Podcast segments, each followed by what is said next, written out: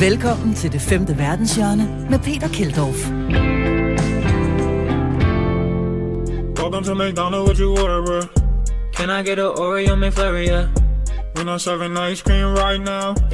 Nu hører vi altså en sang om, at ismaskinerne på McDonald's altid er i stykker. Så meget, at folk de laver memes og sange og går amok over det på de sociale medier. Men det er større, end at amerikanerne får færre milkshakes. Det er nemlig en del af et større problem, hvor vi i høj grad ikke kan få lov til at reparere maskiner eller gadgets eller andre ting, som vi har købt. Fabrikanterne de vil nemlig selv reparere dem, så de kan tage overpris og dermed tjene kassen. Derfor er bevægelsen Right to Repair startet. Hør om McDonald's ismaskiner og Right to Repair i starten af programmet, hvor vi altså også skal forbi øh, rumturisme og en gammel rumkending. William Shatner is back on Earth, but still over the moon, you could say, about his trip to the edge of space. Star Trek's Captain Kirk rode a Blue Origin rocket with three other passengers yesterday. Det er altså ham fra Star 66 miles above the Earth in Trek-serien just og minutes. filmene William 90-year-old Shatner, der forleden, blev den ældste person til at nogensinde være i rummet. Vi skal også forbi det mystiske Havana-syndrom. Så er der mangel på lastbilchauffører i Storbritannien, hvor vi får en rapport over for London. Og så skal vi selvfølgelig forbi vores faste element, postkortet. Og så er der også et totalt bizart show i Nordkorea, samt en fortælling om et forlist kærlighedsforhold, kan man sige. Vi har nemlig sagt farvel til plastiksugerørene, som er blevet forbudt. Alt sammen får du her i det femte verdenshjørne med mig, Peter Keldorf.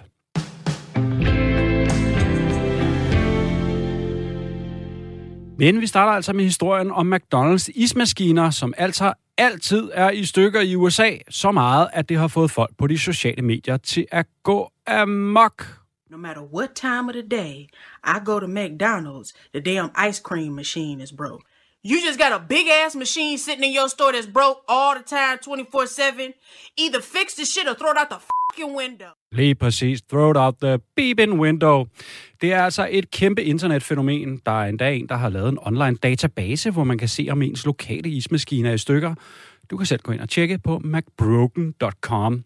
Og som vi hørte i introen, så er der lavet utallige videoer og TikTok-memes og sange om det. Vi kan lige prøve at høre den her sang her igen, som vi også hørte lidt af oppe i introen. Welcome to McDonald's, what you order, bro? Can I get an Oreo McFlurry? Yeah. We're not serving ice cream right now. It's broken at the moment. Can I get you something? Oh, I know you gon' say that. Let me go into my seven cheddar bag. So you gotta calm down and accept that. I know your ice cream machine working, yeah, it's all cap. I'm not lying, it's broken. Well, it better be, cause I ain't coming in. Det er altså også noget, som de amerikanske medier har dækket godt og grundigt. Og nu går de føderale amerikanske myndigheder ind i sagen og efterforsker øh, sagen med McDonald's, fordi de ifølge avisen Wall Street Journal mistænker det for at være med vilje, at dem, der producerer ismaskinerne, ikke vil lade andre reparere dem, for dermed at kunne tage ekstrem overpris for at lave reparationerne. Det er altså et regeringsorgan, der, øh, der hedder Federal Trade Commission, som holder øje med, om der begås ulovligheder, når det kommer til for eksempel forbrugerrettigheder og konkurrence.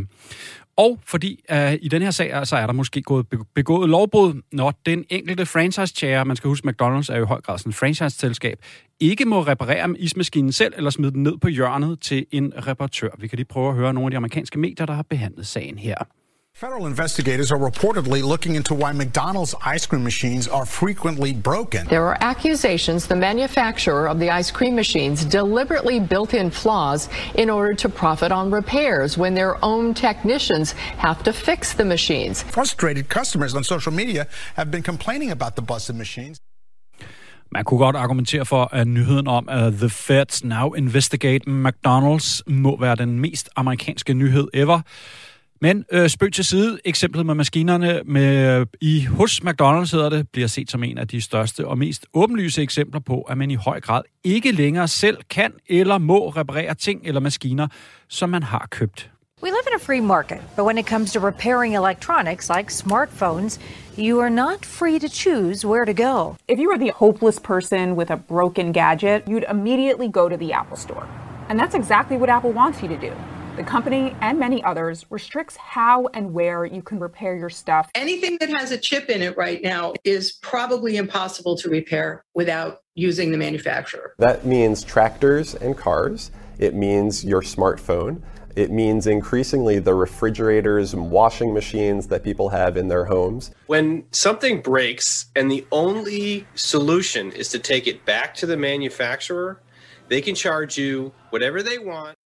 Whatever they want, kan de charge os. Men som reaktion på det her er der opstået en verdensomspændende bevægelse, den såkaldte Right to Repair-bevægelse, retten til at reparere. Altså at man skal beskytte forbrugeren og ejeren af et produkts mulighed for selv at kunne få en maskine eller en gadget eller en ting repareret, eller i hvert fald selv kunne få lov til at tage den ned på hjørnet til en repair shop. Forleden talte jeg med tech-ekspert Christian Willum om Right to Repair-bevægelsen. Right to Repair-bevægelsen øh, er en øh, global sammenslutning af mange forskellige mennesker, som i mere eller mindre uformel øh, forstand har samme ønske for verden, nemlig at måden, hvorpå vi forbruger øh, og selvfølgelig også producerer øh, vores gadgets, vores elektronik, vores hårde hvidevarer, øh, skal være væsentligt anderledes. Fordi at der øh, gennem de seneste årtier er blevet øh, øh, udviklet sådan en, en global kultur, som man kan vel kalde øh, brug og smid væk kulturen. Altså når noget er i stykker, så har vi ikke forstand på at reparere det, så vi har valget mellem at få det repareret af nogle øh, eksperter, øh, og det er ofte meget dyrt, eller så man smider den ud og købe en ny. Og det, øh, det er skidt øh, på flere måder. Dels fordi, at det jo øh, går ud over vores pengepunkt øh, tit, hvis reparationerne de er dyre, og vi kunne undgå dem, hvis vi selv havde mulighed for at enten reparere dem, eller få andre til at gøre det. Øhm, eller, også, øh, eller, eller derudover, så, øh, så er det også meget, meget skidt for planeten, fordi det gør, at vores øh, CO2-aftryk øh, i den måde, vi forbruger øh, de her hvad skal man sige, meget øh, øh tunge øh, øh, produkter, sådan rent CO2-mæssigt, jamen den, øh, den, den er væsentligt højere, end den burde være. Og det er der altså en kæmpe bevægelse verden over, som har sat sig for at gøre noget ved. Og den, øh, den, den, den prøver både på politisk plan og, og på sådan et aktivistplan ud i, i medier og på sociale medier at få skabt opmærksomhed omkring det her emne. Ja, så konsekvensen er jo øh, blandt andet, at man jo ofte står øh, og siger, hold da fest, skal det virkelig koste x tusind kroner at reparere min computer, og så ender man bare med at købe en ny i stedet for, øh, eller øh, som du sagde, øh, kaster rigtig mange penge efter en, en, øh, efter en reparation. Hvad er det sådan helt specifikt, at de kræver fra øh, politikernes side, for eksempel, altså med hensyn til lovgivning? Altså, der, der, der er gang i flere initiativer, både i USA og her i Europa. Øh, øh, man kan sige, i, øh, i USA er der sådan ligesom en, en, en kontekst, hvor at de store tech-virksomheder i Silicon Valley igennem en årrække har været forbundet med den ene shitstorm efter den anden øh, i forhold til brud på, øh, på både etiske normer, men også øh, Øh, lovgivning i forhold til øh, indsamling og anvendelse af data og videresalg osv. Og, og det er selvfølgelig Facebook øh, i, i høj grad, men altså også øh, Google og de andre. Så, øh, så man kan sige, det, det er sådan ligesom konteksten derover. Det, nu ønsker man så ligesom at, at forsøge at, at regulere de her store virksomheder, og, øh, og der, der det her med, øh, hvad skal man sige, borgernes ret til egentlig at, at vide, hvad der er inde i øh, det, man køber, og, og retten til at åbne det op øh, en del af det. I Europa, der, øh, der, der griber man det også an øh, øh, på, på den store klinge, men, men lidt anderledes sådan fra land til land. Altså der er dels en, et lovforslag frem i, i kommissionen om, at øh, der skal være sådan nogle helt konkrete tiltag, såsom eksempelvis, at fabrikanter skal stille øh, øh hvad hedder det, reservedel til rådighed i 10 år, øh, fra, øh, fra, fra salgsdato, og at man på den måde ligesom får noget, noget langtidsholdbarhed øh, øh, lagt ind i det. Øh, men i nogle lande, eksempelvis i Frankrig, der går man sådan endnu mere drastisk til værks. Der har man blandt andet stemt igennem, at alle udbydere eller øh, forhandlere af, af, og producenter af, af, af hardware skal angive en reparerbarhedsscore, altså hvor let er det at reparere, således at man som forbruger egentlig har indsigt i, øh, hvor, hvor bundet er egentlig til... Det er sådan lidt ligesom uh, smiley-ordningen, vi har herhjemme med restauranter.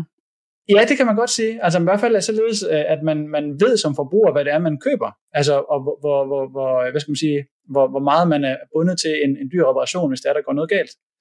Øhm, og det, øh, det, det kan man sige, det, det er sådan ligesom der, hvor, hvor tingene står. Der, der, der, der er mere at sige om, at lovgivningen måske ikke øh, er ambitiøs nok, og det er noget af det, som Right to Repair-bevægelsen øh, råber vagt i gevær omkring. Blandt andet så kan man sige, at det her med, at, at de 10 års øh, reparerbarhed, øh, det gælder blandt andet, eller det gælder øh, for eksempel kun nye produkter. Så det vil sige, alle de eksisterende produkter, der er i produktionen nu, de er altså ikke omfattet af det. Så det er altså noget, der først om mange år egentlig kommer til virkelig at betyde noget. Øh, så, så på den måde, så, så er kampen ikke slut. Og ved, kan du give nogle eksempler på nogle af de sager, der har været derude, som har fået mest øh, opmærksomhed? Ja, altså sådan på helt, helt stort niveau, så, så har det historisk set været øh, øh, meget omkring John Deere, som, er, som, som laver traktorer, som er fuldstændig hermetisk lukket og enormt dyre at reparere. og, og faktisk også noget, som er enormt avanceret øh, med, med computerchips øh, nu om dagen. Øh, og det, det, har, det har været sådan en, en, en kæmpe stor sag.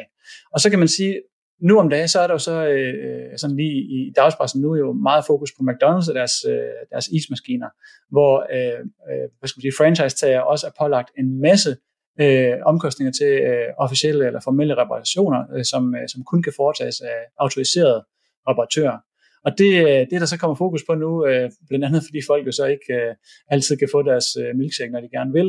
Og, øh, og det, har, det, har virkelig, det har virkelig rykket noget, kan man sige.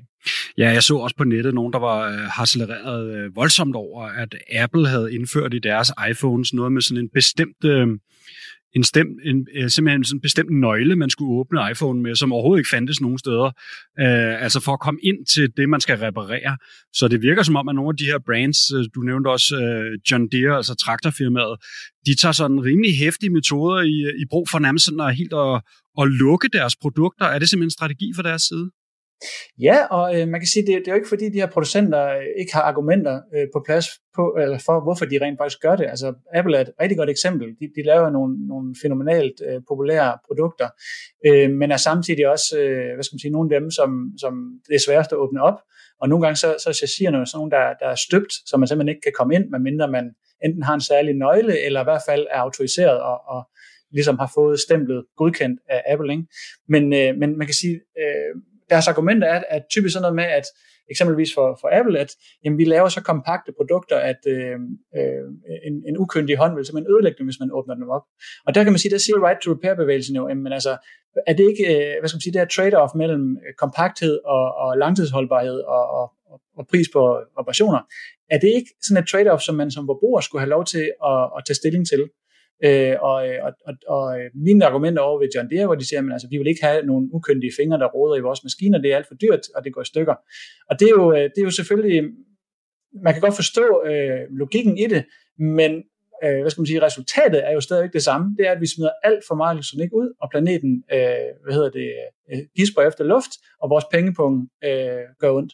Så, så på den måde, så, øh, så, så, så kan man sige, at, at, at på trods af den argumentation, så, øh, så, så, så, så vil mange øh, argumentere for, altså i right to repair-bevægelsen, og, og måske også en menigmand, og så sige, hør her, det er altså, det, det, det er altså ikke øh, okay. Det, vi bliver nødt til at finde en anden måde, hvorpå at, at øh, de her virksomheders øh, gode forretning kan mødes med øh, noget bæredygtighed og, og nogle, nogle forbrugerrettigheder, som, som, vi kan, som vi kan spise. Men er det ikke bare en del af den, øh, skulle jeg kalde det for den ondskabsfulde, lad os bare sige hårde kapitalisme? Altså, der skal jo forbruges noget, før der kan, der kan tjenes nogle penge. Jamen, det kan man selvfølgelig godt argumentere, men jeg, jeg, jeg tror faktisk ikke nødvendigvis, at øh, jeg ved jo, at de her firmaer, de sidder jo ikke på sådan nogle diabolske møder og, og bare øh, genækker os og snakker om, hvordan kan vi brænde planeten af og, og tjene alle pengene. Det, det tror jeg ikke. Altså, det, det, det er jeg sikker på, at det ikke er således. Altså, men, men det er jo bare en kultur, altså den her øh, øh brug og smid væk kultur, er noget, som er vokset frem øh, altså i, i løbet af hele industrialiseringen. Og at det på den måde jo øh, med hvad skal man sige, produktionspriser, der bare er faldet og faldet og faldet, som følge af udflytning til Asien osv., jamen så er tingene blevet så billige, at hvis reparationerne skal være så dyre, jamen, så kan det tit ikke betale sig. Og, og det er jo det, man ligesom skal til livs, fordi reparationerne behøver ikke være så dyre. Altså der er jo ikke noget på nogen måde galt med, at vi har nogle autoriserede reparatører, som ved, hvad de laver. Øh, det, det, det handler om, det er bare, at man som forbruger har valget mellem at gå til dem og sikre, at en reparation bliver lavet præcis som den skal, eller gøre det selv, eller gå til nogen, som måske øh, hvad skal man sige, ikke er autoriseret og, og, og velviden, der er en risiko forbundet med det, jamen så har man den frihed, der, der skal til. Og det vil jo alt andet lige bare mindske det CO2-aftryk, som, som forbruget, øh, som det er nu, egentlig har. Og, og det er det, som, som Right to Repair-bevægelsen øh, øh, råber efter. Det er simpelthen altså, øh, øh, bare en fri rettighed til det. Og det tror jeg, altså, hvis vi lige skal gå tilbage til det her med de, de store virksomheder og den hårde kapitalisme, jeg tror ikke, at det er noget problem, at øh, jeg tror ikke, det er fordi, man ikke kan tjene penge øh, i den kontekst. Jeg tror, det handler i bund og grund bare om, at forretningsmodellerne skal ændres lidt. Og øh, man kan jo sige, der findes jo virksomheder, godt nok væsentligt mindre, men hvor at, at de, altså man putter, øh, der er den øh, Øh, virksomhed, der hedder Framework, som laver laptops over i USA, hvor man putter øh, QR-koder på alle komponenterne, og der er en skruetrækker med i pakken osv. Og, og det er jo ikke, fordi de ikke vil tjene penge og, og lave en virkelig god forretning. De har bare gjort det på en anden måde, og der er tænkt noget etik ind i det. Og så, så udbyder de så nogle andre services, øh, fordi at, øh, hvad skal man sige, der, der er masser af forretninger at lave på det her, fordi det er jo langt fra alle, øh, mig selv inklusive, som nødvendigvis vil give mig i kast med at reparere min laptop. Ja, jeg skulle, altså heller ikke, jeg skulle heller ikke nyde noget ved at begive mig derind. Men det ville være rart, at man bare kunne gå ind ned til en på hjørnet, og så det kostede øh, 3.000 kroner at få øh, ja. ændret, ændret en chip i sin Mac, eller, eller hvad det nu koster. Ja, og så længe, altså det handler bare om, altså Repair-bevægelsen vil gerne lave forbrugerbevidsthed omkring det her, og hvis forbrugerne, de, de kræver af Apple og sågar John Deere og, og, og øh, producenterne af, af, med McDonald's ismaskiner og alle de andre eksempler, hvis forbrugerne kræver, at det er noget en rettighed, de vil have, jamen så skal, så skal producenterne jo nok rette ind. Altså, og det er det, det, det, er det, det handler om. Altså, øh, det, det er princippet jo øh, i alles interesse, at det her sker, og, og øh, jeg tror ikke, at altså, der, der er ikke et modsætningsforhold mellem øh, hvad skal man sige, evnen eller muligheden for at tjene penge, og så det, som Right to Repair-bevægelsen ønsker. Det, det handler simpelthen bare om, at vi bliver nødt til at gøre noget af hensyn til, til planeten. Christian Willum, øh, tech-ekspert. Uh, tusind tak, fordi du gjorde os lidt klogere på uh, situationen omkring Right to Repair-bevægelsen. Tak for det, Christian. Selv tak.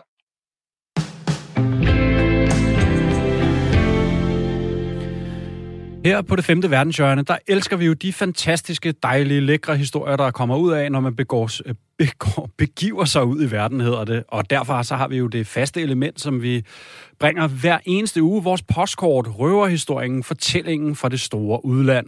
Vi har jo haft alt fra blogger og instagrammer til udenrigsministre, til korrespondenter og alle mulige andre igennem øh, vores tid, vi har sendt her til at komme med gode historier derudefra, fordi at det er jo, der sker jo altid et eller andet, selvom man, øh, om det er en, øh, en tur på øh, peyote-trip i øh, Mexikos ørken, eller at man bare skal til Gran Canaria sammen med familien her i efterårsferien ned og få passet sine, øh, sine børn af bamsebjørne.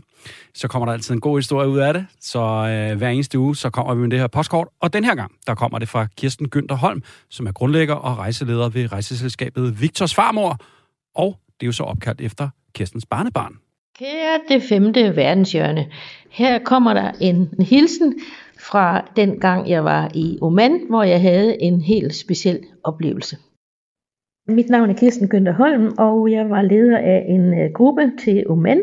Vi havde en lille gruppe på 12, hvor vi øh, som en af oplevelserne var ude i Wahiba Sand, som er en fantastisk øh, ørken.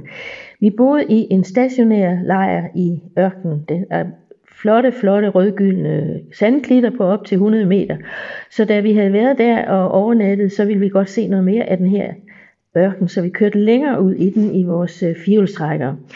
Og i starten var der sådan fritgående kameler, i virkeligheden er det dromedarer, for de har kun én pål. Og der var også nogle øh, øh, spredte beduintelte, men efterhånden så blev det mere og mere øde, og vi var ude i den store Wahiba Sands, en af verdens flotteste ørkner så vil vi gerne bestige en af disse her høje sandklitter, der kan jo altså blive øh, godt 100 meter høje. Det var lidt besværligt at komme derop, men så var der jo en helt utrolig udsigt til alle sider. Øh, man så ingenting andet end sand og ørken og klitter. Men så, da vi har siddet lidt og nyt det hele og nyt livet, og synes det var da privilegeret at kunne være sådan et sted, så så vi i det fjerne en fjolstrækker, der kom meget langsomt ud til os, og da den øh, kom helt hen til den klit, hvor vi sad, så stansede den. Og ud steg chaufføren. Det viste sig så at være en dreng på en måske 10-12 år. Jeg kan slet ikke forstå, at han overhovedet kunne nå pedalerne. Men han steg ud og løb op af klitten øh, til hvor vi sad. Vi havde besværligt mast og så på det her sand, men han var vant til det her. Så han løb op og gestikulerede, og så kunne jeg med mit sparsomme arabiske ordforråd godt forstå, hvad han ville. Han ville invitere os alle sammen ind til, øh, til deres telt, som var lidt længere ude i ørkenen, og de ville meget gerne invitere på te og dadler. Og det viste sig, at hans mor, beduinkvinden, sad ved siden af. Hun var passager, men det var drengen, der kørte. Så det ville vi jo da ikke sige nej til. Det lød rigtig spændende. Man må altid se sådan nogle ekstra oplevelser med, når de byder, byder sig. Og så vi kørte længere ud, der var faktisk øh, langt derud, men så så vi pludselig et ret stort øh, beduintelt øh, lavet af de her sorte gedehår. Og der var en indhegning med et par kameler og så et føl. Og, ud, og der var også en hel del fritgående geder. Og vi måtte så ind i teltet og, og, og have vores te og, sådan, og øh, dadler og øh, så måtte vi jo, inden vi gik derind, efter, som det jo er skik og brug, sætte vores øh, sandaler i sanden. Man går ikke ind på deres tæpper med fodtøj på. Det var meget tydeligt, at drengen var overhovedet i familien. Faren arbejdede inde i byen, og, øhm, og, og øhm, han var øh, den, der bestemte det hele i den familie. Der var to søstre, øh, de så sådan lidt generet til, og så var der moren, hun blev mere og mere livlig efterhånden, som øh, hun lærte os at kende. Så der, vi, der var meget smil og meget latter, hun ville gerne have, at vi prøvede hendes beduintøj og så videre. Det var vældig sjovt. Øh, det viste sig, at faren arbejdede inde i byen, øh, og kunne komme derud øh, en gang imellem. Mange af disse beduiner i Wahiba-sagens, de lever faktisk af at opdrætte meget fine vedløbskameler. Jeg ved ikke, hvor fornemme deres kameler var, men der er nogen, der er blevet enormt rige på at opdrætte vedløbskameler. Og de kunne egentlig øh, købe store villager øh, i byen, men de foretrækker at bo i ørkenen, som de altid har gjort. Ja, men efter at vi havde tilbragt noget tid der, så tog vi afsked med dem og skulle så ud og have vores sandaler på. Men det var et meget, meget stort problem, for de var i hvert fald ikke der, hvor vi havde sat dem. De var øh, sådan lidt rundt omkring. Øh, gederne gik og svingede med nogle af dem, og en af gederne var gået i gang med, at den troede, den kunne spise den. Så vi fik efterhånden opsporet vores sandaler, og der har vi jo så et lille minde om turen, fordi der var bidemærker og tænder og alt muligt, i de her, alt mulige mærker i de her sandaler. Så øh, et enkelt, en enkelt kunne ikke rigtig bruge dem igen, man må have fat i nogle nye i den næste by. Men altså, alle tog det pænt, og det var jo det var en rigtig sjov oplevelse. Så det var altså Oman, som er et, et af de mest spændende arabiske lande, efter min mening. Det var altså ugens postkort, der kom fra Kirsten Günther Holm, grundlægger og rejseleder ved rejselskabet Victors farmor. Nu skal vi altså en tur til øh, noget forholdsvis bizart, der er foregået over i Nordkorea. 품속에서 자란 조선인민군 군인의 힘과 지상, 혈기와 용맹이 어떤 것인지 만천하에 떨치는 일당백 Vi er i gang med videoen til et kæmpe kampsportsshow hvor nordkoreanske soldater i sådan en øh, mærkværdigt øh, fremstilling viser deres styrker frem foran den store leder Kim Jong-un, så man så kan, på videoen kan sidde og se og øh, smile og klappe på tilskuerrækkerne, når de nordkoreanske soldater i bar mave får smadret store betonklodser på maven, eller smadrer glasflasker, og så lægger sig ned på ryggen og ruller rundt i dem bagefter, og slår hænderne sådan på gammeldags karate igennem, hvad der ligner betonstykker og de brækker også fri øh, metalkæder. Showet det her, det blev overværet af flere hundrede militærpersoner, og altså sendt på nordkoreansk stats-tv forleden. 천한 무적의 억센 힘과 용맹을 더 억세게 벼려갈 불같은 결의에 충만되어 있습니다. De laver også noget meget mystisk. Øh, de bøjer sådan en metalstang med deres hals. Altså, der er sådan to øh, veltrænede nordkoreanske soldater i bare mave og står over for hinanden og har hver deres ende på metalstangen op mod deres egen hals. Og så går de sådan ind mod hinanden, mens stangen så bøjer. Jeg ved ikke helt, hvad de skal bruge det til, hvis de vestlige styrker nu står og laver invasion. Men øh, dem om det. Øh, der var til gengæld nogle okay size cirkelspark, som jeg måske godt kunne se dem bruge, hvis der en dag står amerikanske soldater i hovedstaden Pyongyang.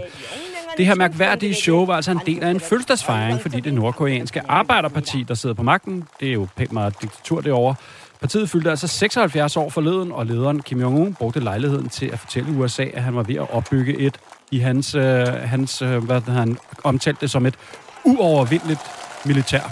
Og at det i øvrigt var USA og Sydkorea, og ikke Nordkorea, der skabte de spændinger, der er på den nordkoreanske halvø.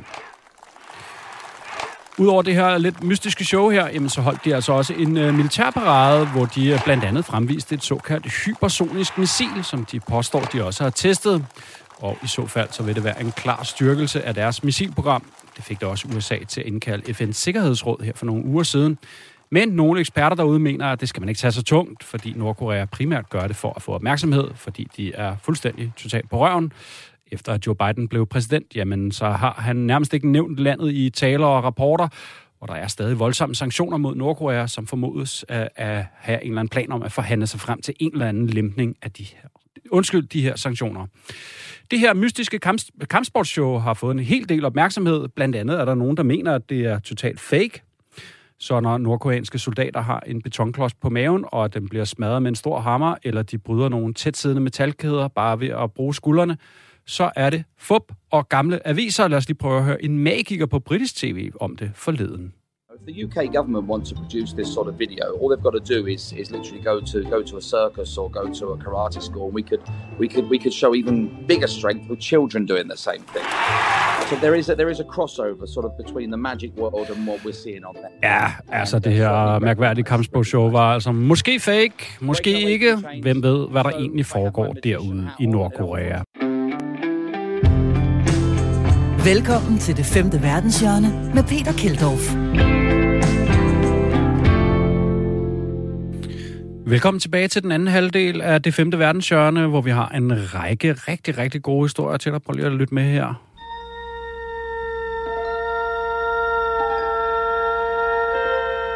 Space, a final frontier.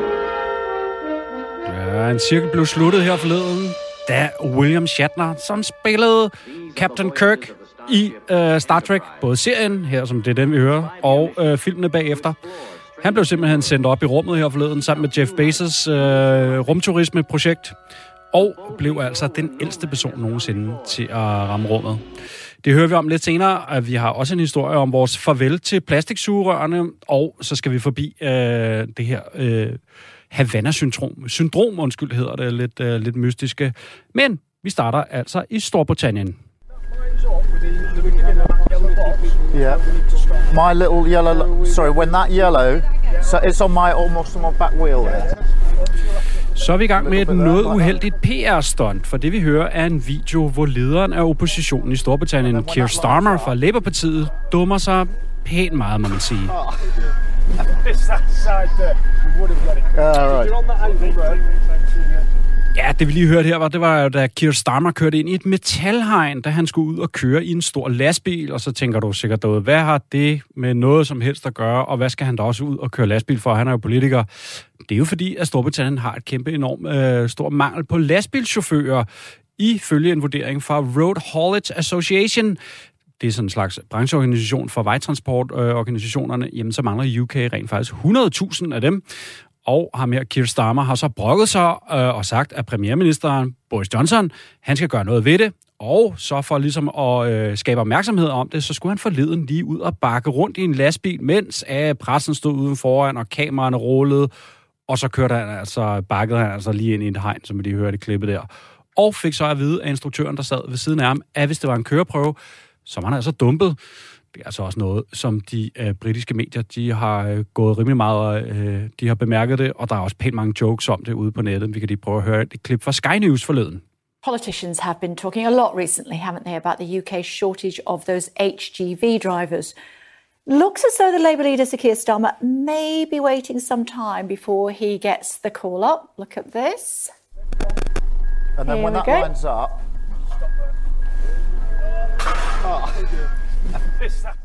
Oops. Keir was on a visit to Oldham yesterday, took a spin in a lorry, but he crashed the vehicle while reversing it, put it into, oh dear, oh dear, in front of all of the cameras, put it into neutral, make sure it doesn't lurch forward. Uh, he'd hit that metal fence uh, and was told by his instructor that he would have failed his test if he'd been doing it for real. The Road Haulage Association estimates that there are around 100,000 lorry driver jobs uh, going right now.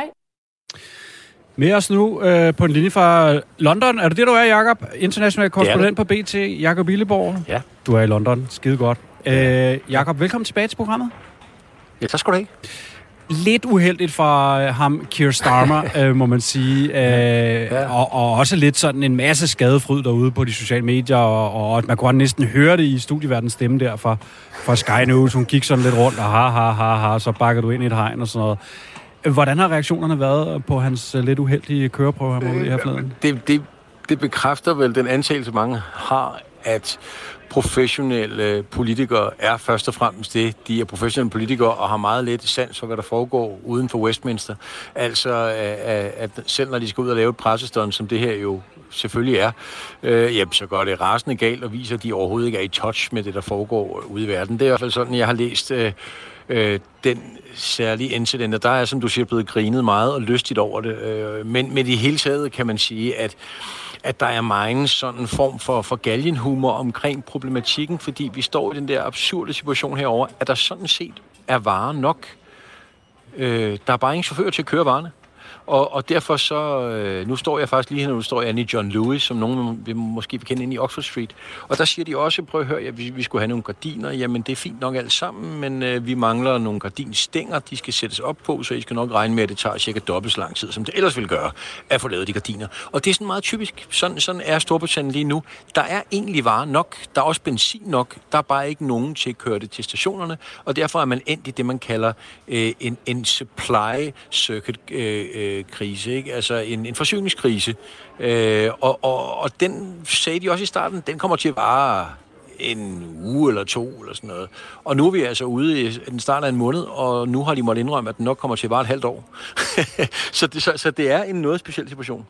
Ja, og hvad er status så med de her lastbilchauffører, Jacob? Fordi jeg kan ja. huske på et tidspunkt, der var det her tal, 25.000, de hørte til uden for øh, UK, og så efter yes. Brexit, så var de ligesom flyttet hjem, og så kunne de ikke komme over. Men ja. nu hører vi også et tal, øh, hvor den her brancheorganisation, jeg nævnte, øh, hvad hed de, ja. de hedder Road Haulage Association, de siger, ja. at der er 100.000 jobs derude at få som lastbilchauffører. Ja, og, og, og sandheden ligger nok et eller andet sted ind i midten af det. Øh, der er i hvert fald akut mangel på de her lastvognchauffører. Det er jo det, nogle af jeres lyttere vil kunne huske for nogle uger siden, øh, da benzinkrisen startede over. Det handlede også om det.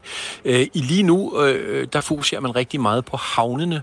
En af Europas største havne hedder Felixstowe og ligger oppe i Suffolk nogle timer nordøst fra London her.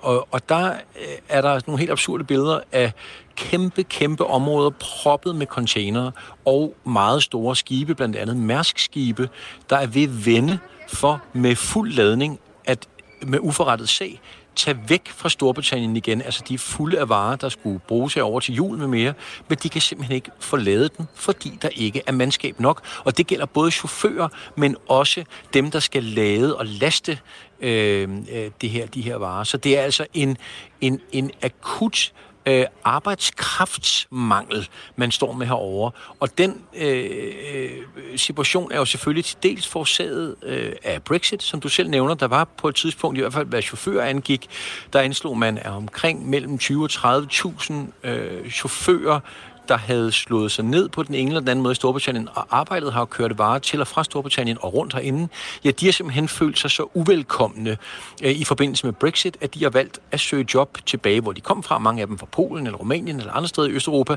Der er masser af jobs at få derovre nu, øh, og fordi britterne har gjort det så svært for europæere at slå sig ned permanent herovre, og man har følt, at man simpelthen ikke var velkommen, ja, så ligger man måske lidt i den suppedags, man selv har lavet. Ja, det tror jeg i hvert fald, man vil se øh, fra, fra kontinentets side, vil man nok sige det. Du var lidt ja. inde på det med de her varer øh, til jul. Jeg ved, der har været, der har været noget snak omkring øh, julegaverne, ikke? Øh, ja, altså, meget. at de kunne komme meget, ja. frem og alt sådan noget der, ikke? Ja. Det, det, det tror jeg ikke bare snak. Det, er, det tror jeg, at man nu må konstatere, at for en masse især specifikke øh, gaver, og gaver, der beror på noget arbejde, der skal laves færdigt, eller hvad det nu end måtte være, men også bare en masse, tror jeg, legetøj, og hvad vi nu ellers giver hinanden, tøj og sådan noget.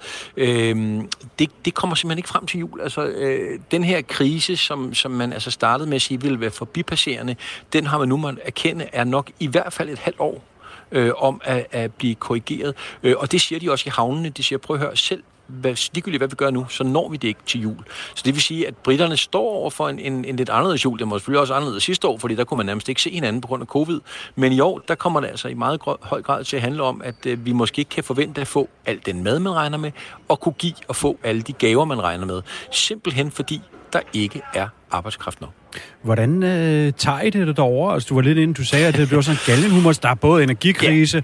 så er der forsyningskrise, der er ikke nok chauffører. Ja. Altså, det er også sådan lidt ja. en perfect storm i ude i derovre.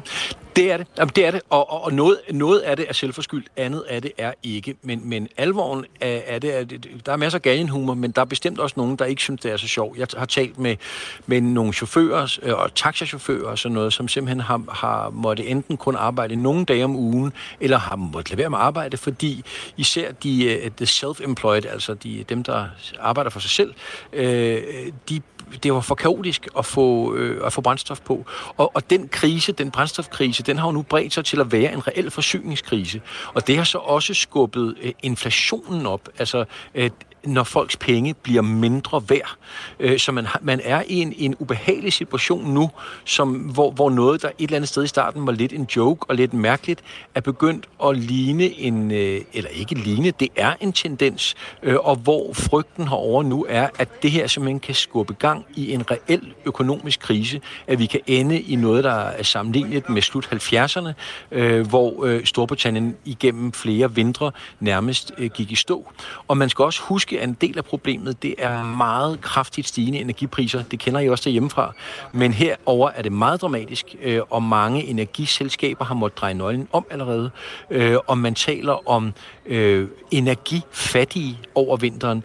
Det vil være for det folk, som når de har betalt deres voldsomt stigende øh, energiregninger, reelt vil komme under fattigdomsgrænsen. Og det vil sige, at de vil være at betragte som, altså som rigtig fattige mennesker. Vi taler om mellem 4 og 5 millioner mennesker i Storbritannien, som man forudser, at det kan ske for. Så det er altså en, en, en noget, der startede som lidt en kuriositet, og som nu pludselig er det, det hele handler om. Og også at finde en løsning på det. Og som jeg har forstået, der er det bare svært at gøre fra dag til anden. Ikke fordi, et, et, fordi det bliver svært at få fat i de chauffører, det drejer sig om, som vi kunne se med, eller høre med Kier Starmer før, så er det heller ikke lige sådan at få dem uddannet i en fart. Øh, ja, det kan være svært at bakke en lastbil jo. ja, så, så, så let er det heller ikke.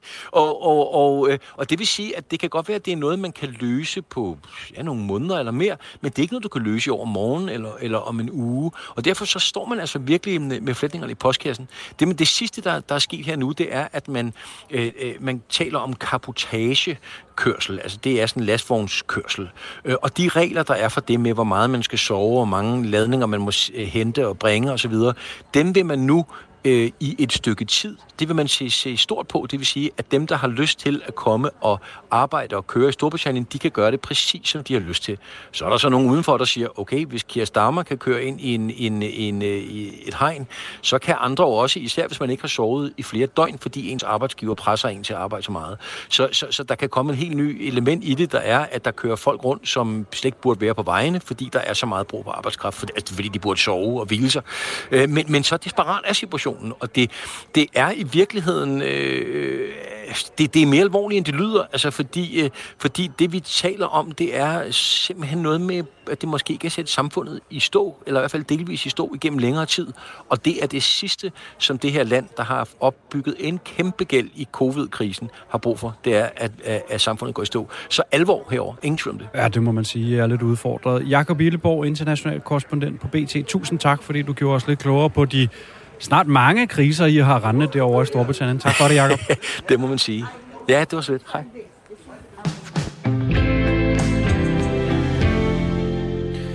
Nu skal vi til det såkaldte Havana-syndrom, den her mærkværdige sygdom, der rammer amerikanske diplomater, efterretningsofficerer og andre, der er ansat på ambassader. Der har været nye tilfælde i sidste uge i Colombia. Hør med her i et klip fra CBS News, der kørte forleden. A group of lawmakers is calling on Secretary of State Antony Blinken to do more to address an increasing number of Havana syndrome cases among U.S. officers. In a letter obtained by CBS News, they call the situation a quote, significant, unmitigated threat to our national security. Suspected cases of Havana syndrome have been reported in recent weeks in several countries. That includes Colombia, where the Secretary of State is expected to visit next week. Den her sygdom, Havana-syndromet, fik altså sit navn efter, at den først optrådte i Kubas hovedstad Havana. Der menes, at der er tale om et fjendtligt angreb gennem såkaldte mikrobølgevåben. Og de her tilfælde af Havana-syndrom er altså stigende med nu over 130 amerikanske diplomater og andre, som menes ramt.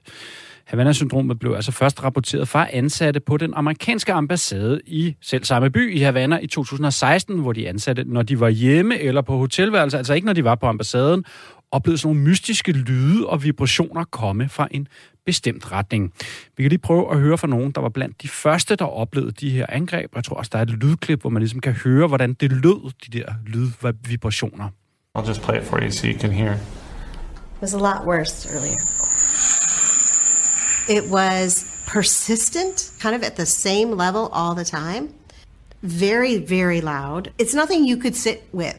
Kate, did anyone else in your neighborhood have this experience at their homes? Yeah, on our right uh, was another embassy family, and then the people on our left and across the street from us were both Canadian embassy employees. And in the end, all four households um, we're diagnosed. Symptomerne, der kan, være, der kan vare undskyld i lang tid bagefter, er blandt andet svimmelhed, massiv hovedpine, søvnproblemer, kvalme og generelt utilpashed. Bagefter episoderne med de ansatte i Cuba, jamen der blev det fastslået, at, at flere af de ansatte simpelthen havde fået en form for hjerneskade, og nu er der altså nye angreb, og den her gang altså blandt andet i Colombia.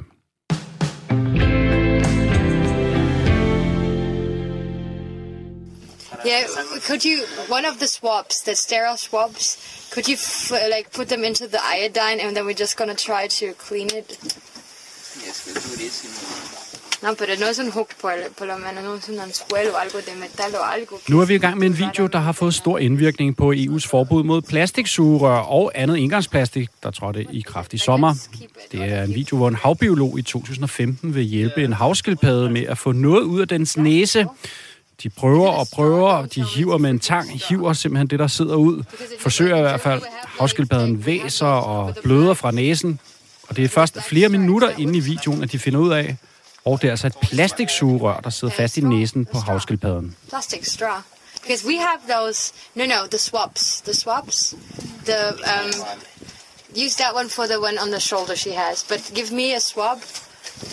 Um, you know the one, yeah, okay. Med os nu har vi Nikolaj Arve, skribent på Weekendavisen. Velkommen til programmet, Nikolaj. Tak skal du have. Du har skrevet om det, du kalder for det store knæk. Det lyder overskriften i øh, Weekendavisen. Øh, og, vi hørte jo heroppe i oplægget den her video, der blev øh, optaget i, i 2015 med den her havskildpadde. Hvorfor fik den så stor betydning? Jamen, øh, det øh, folk siger til mig, det er det, fordi det var noget, man virkelig kunne, øh, kunne mærke i maven. Altså, det er jo en øh, skildpadde med en eller anden mystisk genstand, og så øh, begynder de at trække den ud, og øh, det bløder, og altså, ja, man kan virkelig mærke det, hvad det er, der sker. Den er ret ubehagelig at se den video. Ja, det må man sige. Den har også set, øh, jeg tror, det var 42 millioner gange, eller også var det 47 på YouTube, øh, den jeg klikkede. Ja, den er sikkert set, øh, præcis, den er sikkert set meget mere alle mulige andre steder, men, øh, men i den oprindelige video, 42 millioner gange, det er alligevel en slat. Ja, øh, nu har du skrevet den her øh, artikel om det, om det store knæk. Det er jo sådan lidt en form for sådan et forlist kærlighedsforhold. Altså, øh, vi har haft til det her plastiksugerør. Kan du prøve at, at fortælle os om den rejse, vi har været på sammen med vores øh, nu øh, eks-ven, plastiksugerøret? Jamen, jeg tror, det er nok noget, øh, der ikke er så mange, der har tænkt over, før det lige pludselig ikke er der længere. Øh, så det var, øh, det var sjovt at dykke ned i det. Altså, jeg, jeg prøvede først at google, hvad, hvad er der egentlig øh, at vide om sugerør, og ikke super meget. Så gik jeg på det kongelige bibliotek og begyndte at lede i gamle aviser.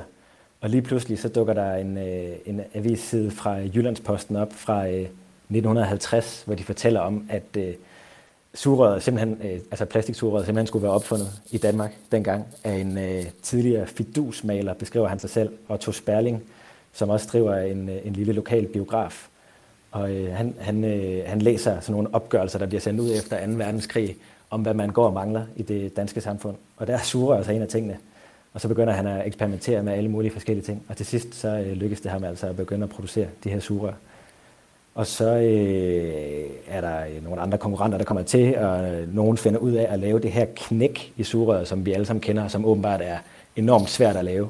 Øh, og det fortsætter så op til en gang i midten af 90'erne, hvor øh, produktionen lukker ned i, øh, i Danmark, og så har vi så fået nogle udenlandske sugerør siden da, og nu er det så slut. Nu er det slut, ja. Men der er jo noget med om med øh, forbrugerne derude. De savner plastiksugerøret. Er der ikke noget om det? Altså hvis man kigger, jeg synes det er helt vildt på, øh, på Twitter og, øh, og Facebook. Folk virker virkelig til at, at savne det. Og det er jo fordi alternativet, det er indtil videre et sugerør af pap, som øh, bliver opløst i munden. Især, jeg har en, øh, en pige på to år, som godt kan lide at få sådan en øh, æblejuicebrik en gang imellem, især hvis hun er syg. Og der går ikke øh, meget mere end 10 sekunder, så er det fuldstændig umuligt at bruge det sugerør, der hører med det til. Ja, så en stakkels pige, og pap i munden, og det virker ikke. Ja, og det er frygteligt. Det er frygteligt. Ja. Ja. Så, øh, og, jeg, og jeg har hørt om, at øh, i flere biografer er de begyndt at udlevere to papsugerør, og så siger de til folk, at det er jo fordi, at øh, man nok bliver nødt til at skifte midt i filmen. Ja, og der er du måske inde på noget her, ikke? for du er også inde på i den artikel, det er måske ikke en sådan helt øh, bæredygtig løsning, vi har fundet ud af med de her pap her, vel? Altså, det, det er ikke noget, der ligesom... Altså, vi skal helst finde på noget, der er bedre. Vi har i hvert fald fundet på noget, der ikke virker. Eller vi går til, ja, til, tilbage til noget, der ikke virker super godt. Men altså, når, når jeg, har, jeg har fået utrolig mange forslag fra venlige mennesker, efter jeg skrev den her artikel, om at jeg jo bare kan få et sugerør af metal, eller af glas, eller macaroni, er der også nogen, der foreslår, eller bambus, eller det ene og det andet. Og det er da også rigtigt. Så kan man rende rundt med sådan et lille udvalg af sugerør i øh, inderlommen. Ja, præcis, ja. Der er også noget med, der er også er, er, er der noget med, er der, der er sådan en venstrepolitiker, der ligesom har været ude og sige, det skal tilbage. Ja, det var øh, Morten Dalin, tror jeg det var. Efter han havde været i biografen, havde fået to sugerør, og til sidst var der ingen af dem, der virkede. Og så foreslog han en folkebevægelse mod øh, papsugerør. Og jeg tror, som jeg skrev i min artikel, så er det jo et, øh, et meget folkeligt synspunkt fra et parti, der ellers ikke sådan rammer den helt rent i øjeblikket. Ja, det kan være, at det, de måske er Så lidt måske- des- altså måske desperate det- derovre. Det er det, der får Ellemann ind i statsministeriet. Ja, på, jeg tror på amerikansk, der har de sådan et eller andet udtryk, hvor man, hvor man griber efter et straw. Ha, ha, ha. Ja, det var meget god der, ikke? Ja, det er meget, meget passende. Ja, ja. Ja. Nikolaj Arve, skribent på Weekendavisen. Tusind tak, fordi du var med og fortalte os lidt om øh, vores farvel til plastiksuger og det, det her øh, forbud mod øh, indgangsplastik. Det trådte jo kraft her i sommer. Tak for det, Nikolaj. Det var så lidt.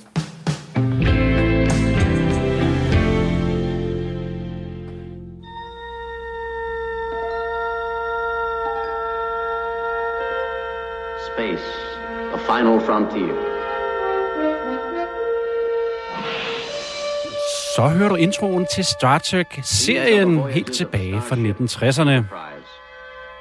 Its five-year mission to explore strange new worlds, to seek out new life and new civilizations, to boldly go where Og det gør du selvfølgelig, fordi hovedpersonen i serien og de efterfølgende mange film, herr William Shatner, der spillede Captain Kirk i de ikoniske film og serier forleden, ja, men der blev han jo verdens ældste person nogensinde til at have været i rummet.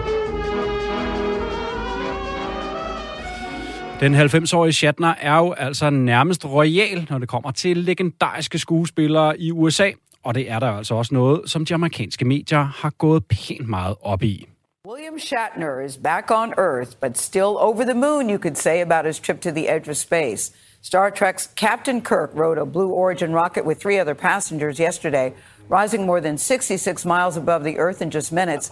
The 90 year old Shatner became the oldest person ever to go into space. Shatner, som hun øh, nævnte her, og spillede altså Captain Kirk i Star Trek-serien og øh, i filmene, men han er da også kendt for for eksempel øh, øh tv-serien T.J. Hooker fra 80'erne. Vi kan lige høre lidt her.